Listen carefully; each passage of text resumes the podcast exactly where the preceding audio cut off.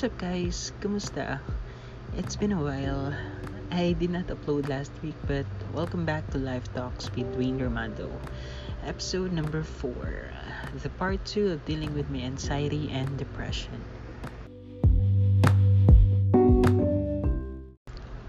So, a couple of weeks ago, I composed a short poem because of my anxiety.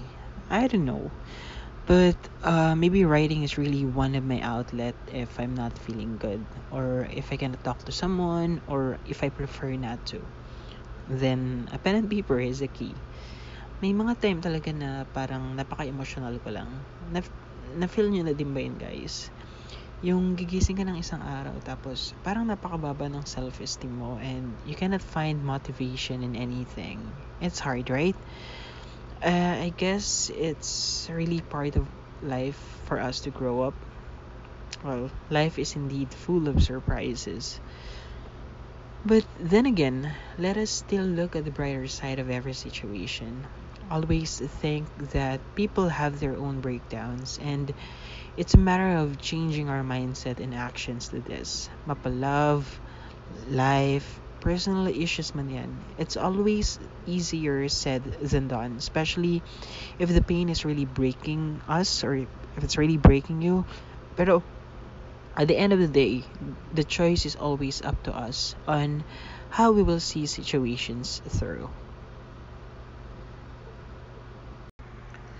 So, how do I deal with anxiety and depression whenever I have one? Number one that I usually do nowadays is to pray. When I was younger, until now, this is really my struggle. Ang hirap. Madaling sabihin na ituon mo yung attention mo sa ganito, ganyan. But it's not that easy. And part of my anxiety is I keep on thinking the bad things happened or happening to me. I'm thinking, how should I go differently on this? How should I fix this? Ganito dapat ginawa ko para hindi nangyari to. But as I grow older, I realized that what happened in the past was already happened. We cannot do anything about it. Mapag good or bad man yan, if it's a good one, then we celebrate.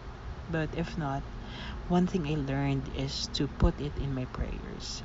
They always say that prayer works in mysterious ways, which is true.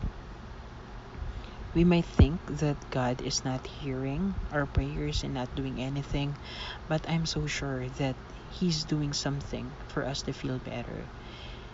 This doesn't happen overnight, so just keep praying.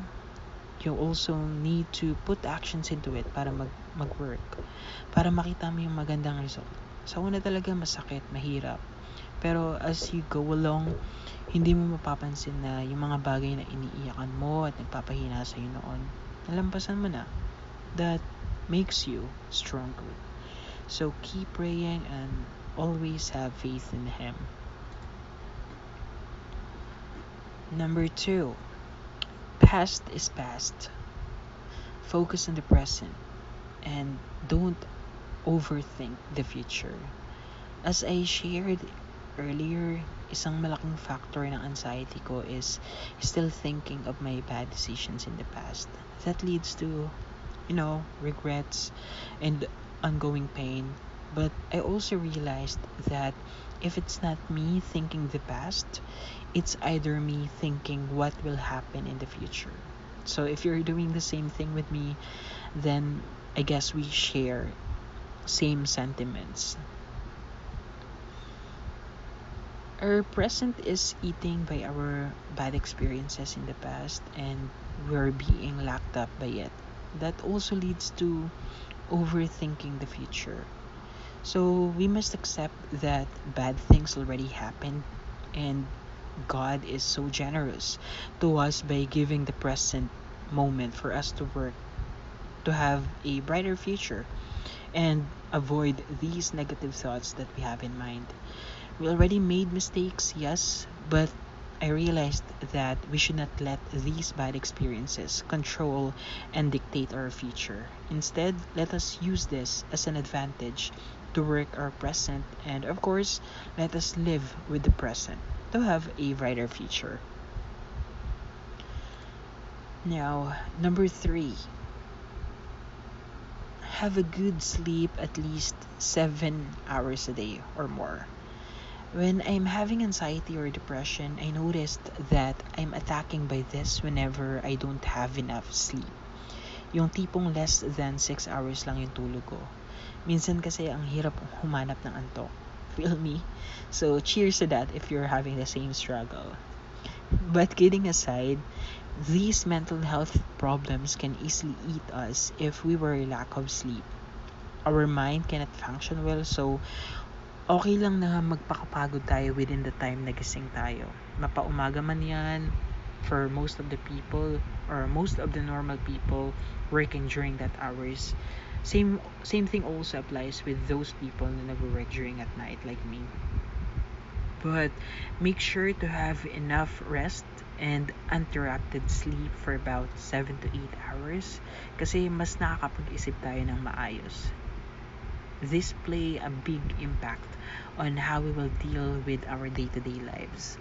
The more we have good sleep, the healthier mind we have to do good decisions.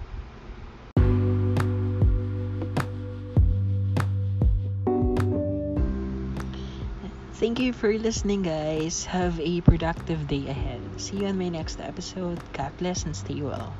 Paalam.